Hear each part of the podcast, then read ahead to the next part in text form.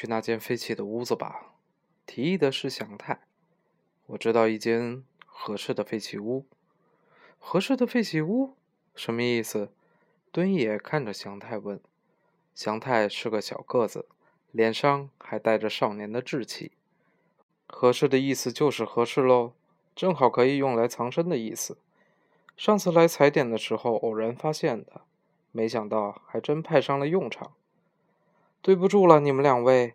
幸平高大的身躯缩成了一团，恋恋不舍地盯着旁边的一辆旧皇冠车。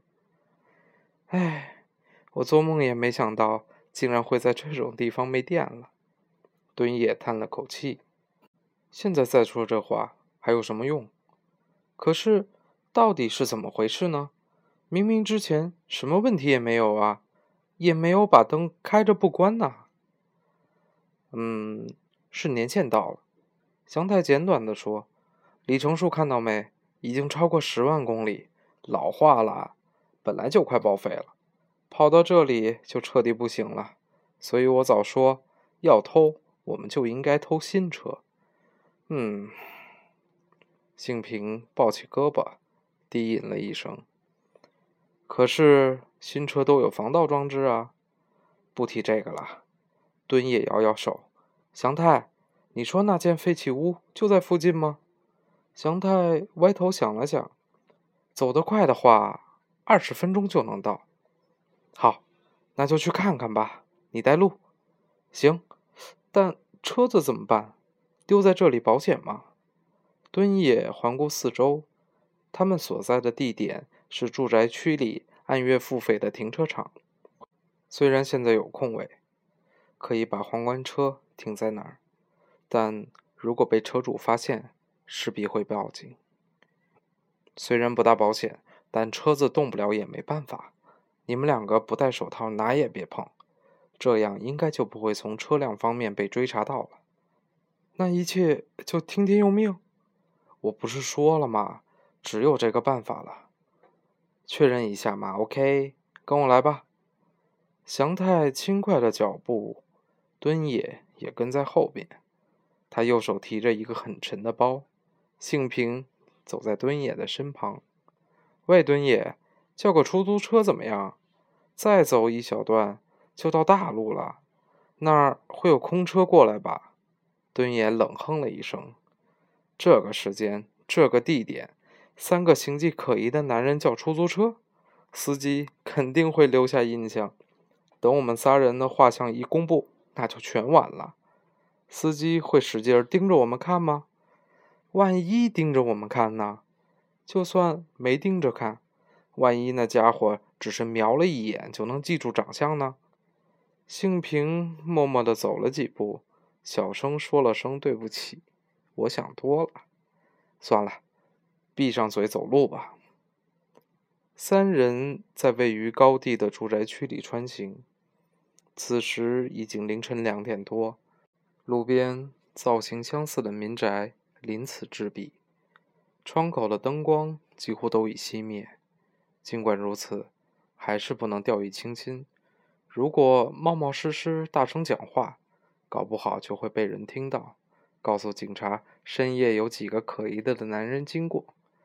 敦也希望警察认为嫌疑犯是乘车逃离现场的，当然，前提是那辆偷回来的皇冠车没被发现。脚下是一条平缓的坡道，但走着走着，坡度越来越陡，住家也渐渐稀少。喂。要走到什么时候啊？幸平喘着粗气问。还有一会儿，祥太回答。实际上，说完了这话没多久，祥太就停下了脚步。路旁竖立着一栋房屋，那是一栋不算大的商重两用民宅。住宅部分是木头造的日式建筑，约两间宽的店铺卷帘门紧闭。窗帘上只安了一个信件投递口，什么也没有。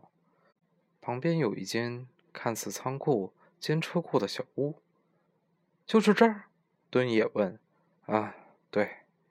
祥太打量着房子，迟疑着歪着头。应该是这儿吧？什么叫应该是？不是这儿吗？不，就是这儿。只不过好像跟上次来的时候有点不太一样，感觉应该再新一点啊。你上次是白天来的吧？会不会是这个原因？嗯，有可能。敦野从手提包里拿出手电，照了照卷帘门的四周，门的上方有一块招牌，依稀可辨，认出“杂货”的字样。前面大概是店名，但看不清楚。杂货店，在这种地儿，会有客人上门吗？敦野忍不住问。不就是因为没人上门才荒废了吗？祥太的理由很有说服力。说的也是，那我们从哪儿进？有后门，锁坏了。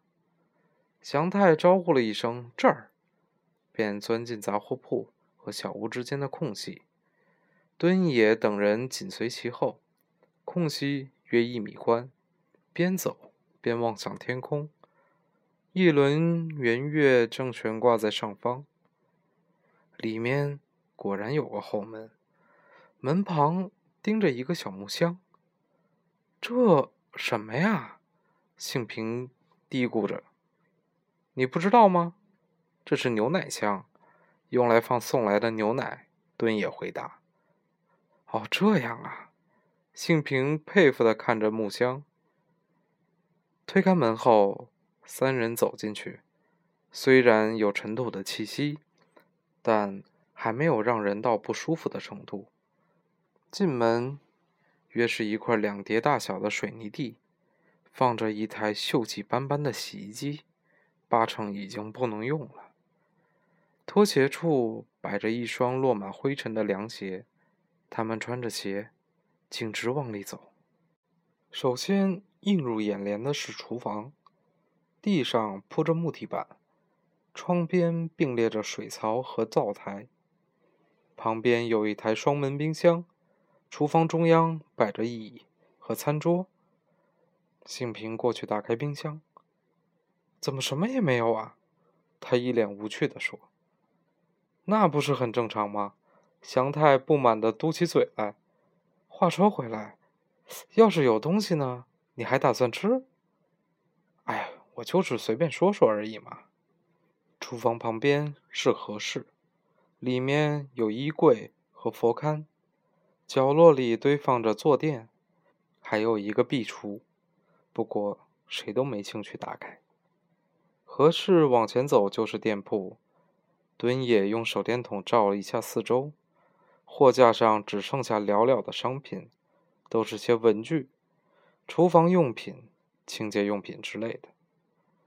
真走运！正在看佛龛抽屉里的祥太大叫道：“有蜡烛，这下不怕黑了。”祥太用打火机点上几根蜡烛，摆在房间的四处，房内顿时明亮了许多。敦也关掉了手电筒，总算松口气了。幸平在榻榻米上盘坐下来，现在就等天亮了。敦也取出手机，看了眼时间。凌晨两点半刚过，哟，里面还有这种东西。拉开佛龛最下方的抽屉后，祥太翻出一本杂志，看样子是过期的周刊。给我看看。敦也伸出手，擦去灰尘。敦也重新审视着封面，一名年轻的女子在封面上微笑，大概是演艺明星吧。他觉得自己仿佛在哪儿见过。仔细打量了一会儿，才想起来，是个经常在连续剧里出演母亲角色的女演员，现在应该已经六十多岁了。敦野把周刊翻过来，查看发行时间，发现是在距今约四十年前。他把这事儿告诉祥太和幸平，两人都惊目双睁，真厉害。那个年代都发生了什么事啊？祥太问。敦野翻看着内刊，周刊的样式和现在没什么区别。手纸和洗衣粉遭抢购，超市一片混乱。这个好像在哪儿听过。哦，我知道这儿。幸平说是石油危机。敦也扫了一遍目录，又翻了翻彩页，便合上了周刊。里面既没有明星写真，也没有裸女艳照。这家人是什么时候才搬走的呢？把周刊塞回佛龛的抽屉。敦也扫视着整个房间，店里还有少量的商品，冰箱和洗衣机也都在，似乎走得很匆忙。只是连夜逃跑的，向太断定。没有客人上门，欠债越来越多，然后某天夜里就收拾东西跑路了。嗯，总之就是这么回事儿吧。嗯，也许吧。我饿了，幸平可怜巴巴地说：“不知道附近有没有便利店呢？”喂，有也不能去。敦也瞪了一眼幸平。天亮之前就在这儿老实的待着，你睡上一觉，时间很快就过去了。幸平缩了脖子，抱着膝盖，饿着肚子，我睡不着觉啊！而且榻榻米上全是灰，叫人怎么躺啊？祥太说：“至少找点东西铺在上面。”你们等一下。敦也说着站起身。拿上手电筒，来到外面的店铺。他在店里转悠着，用手电筒照着货架，希望找到塑料布之类的东西。货架上有卷成桶状的窗户纸，敦也心想，把这个铺开可以凑合用，于是伸手就去拿。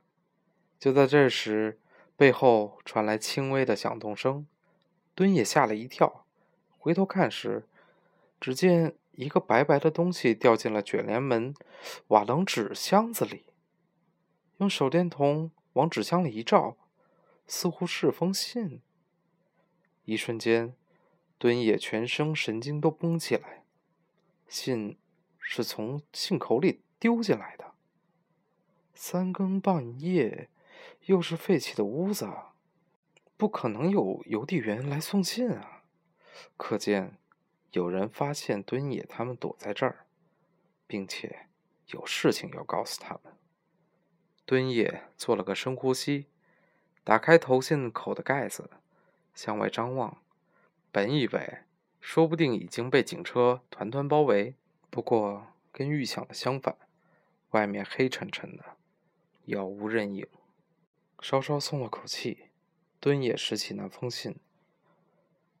信封正面什么也没有写，背面用圆圆的字体写着“月兔”。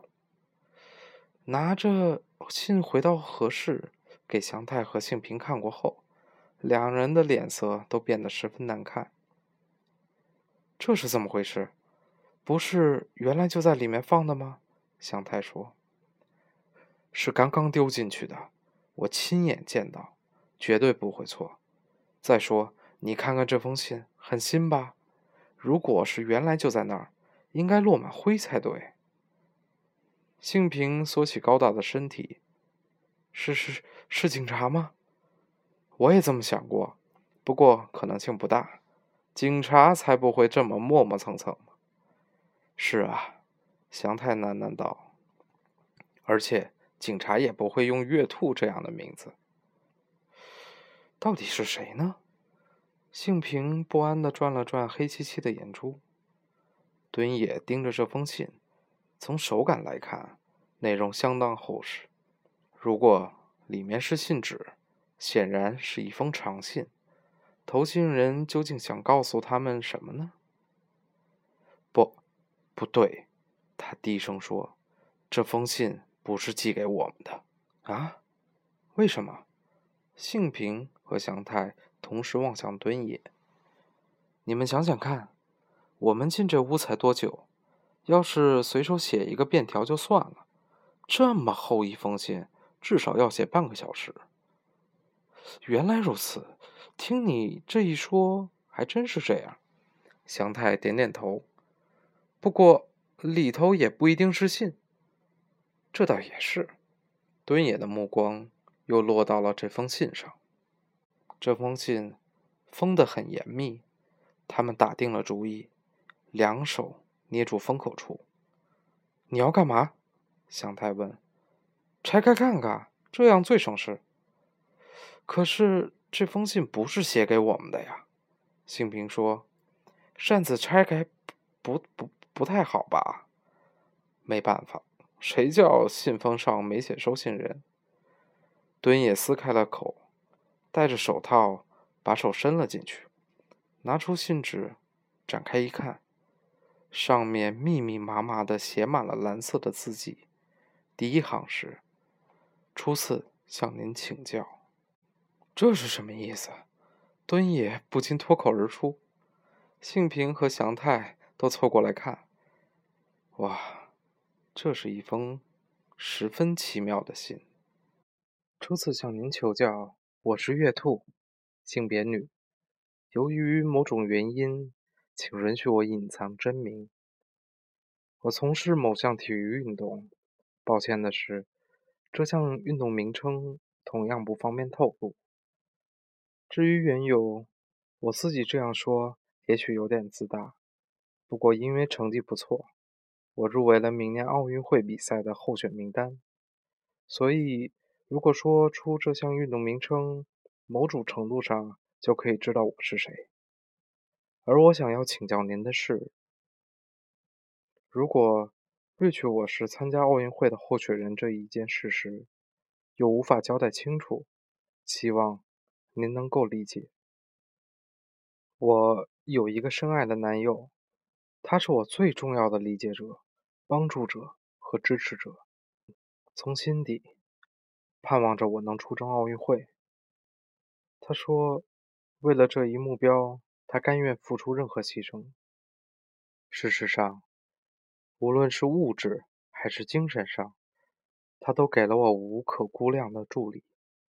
正是因为他的无私奉献，我才努力拼搏至今。再艰苦的训练，也要咬牙忍耐。我知道，只有站在奥运会的舞台上，才是对他最好的报答。然而，噩梦却降临在我们身上。他突然病倒了。听到病名时，我眼前一片漆黑，是癌症。医生坦白地对我说：“他的病基本没有治愈的希望，只剩下下半年左右的时间。虽然医生只告诉了我，但恐怕他自己也有所察觉。他在病床上嘱咐我，不要挂念他的病情，全心投入训练。现在正是最关键的时期。事实上，也的确如此。”一系列的强化集训、出国比赛接踵而来。为了获得奥运会参赛者的资格，我必须努力。这一点我心里很明白。但是在我内心深处，还有一个运动员之外的我。这个我想要和他在一起，放弃集训，陪伴他在身边，照顾他的生活。事实上。我也向他提出过放弃参加奥运会，但是他听后那悲伤的表情，我到现在想起来都在不禁的落泪。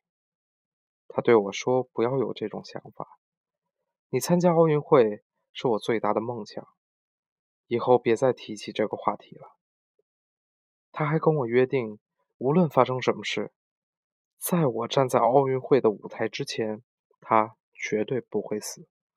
让我好好的努力。我们对周围的人隐瞒了他的真实病情。虽然计划奥运会后会结婚，但还没有通知双方的家人。我不知道该如何是好，每天都在迷茫中度过。尽管还在坚持训练，但完全集中不了精神，集中不了注意力，成绩当然也难以提高。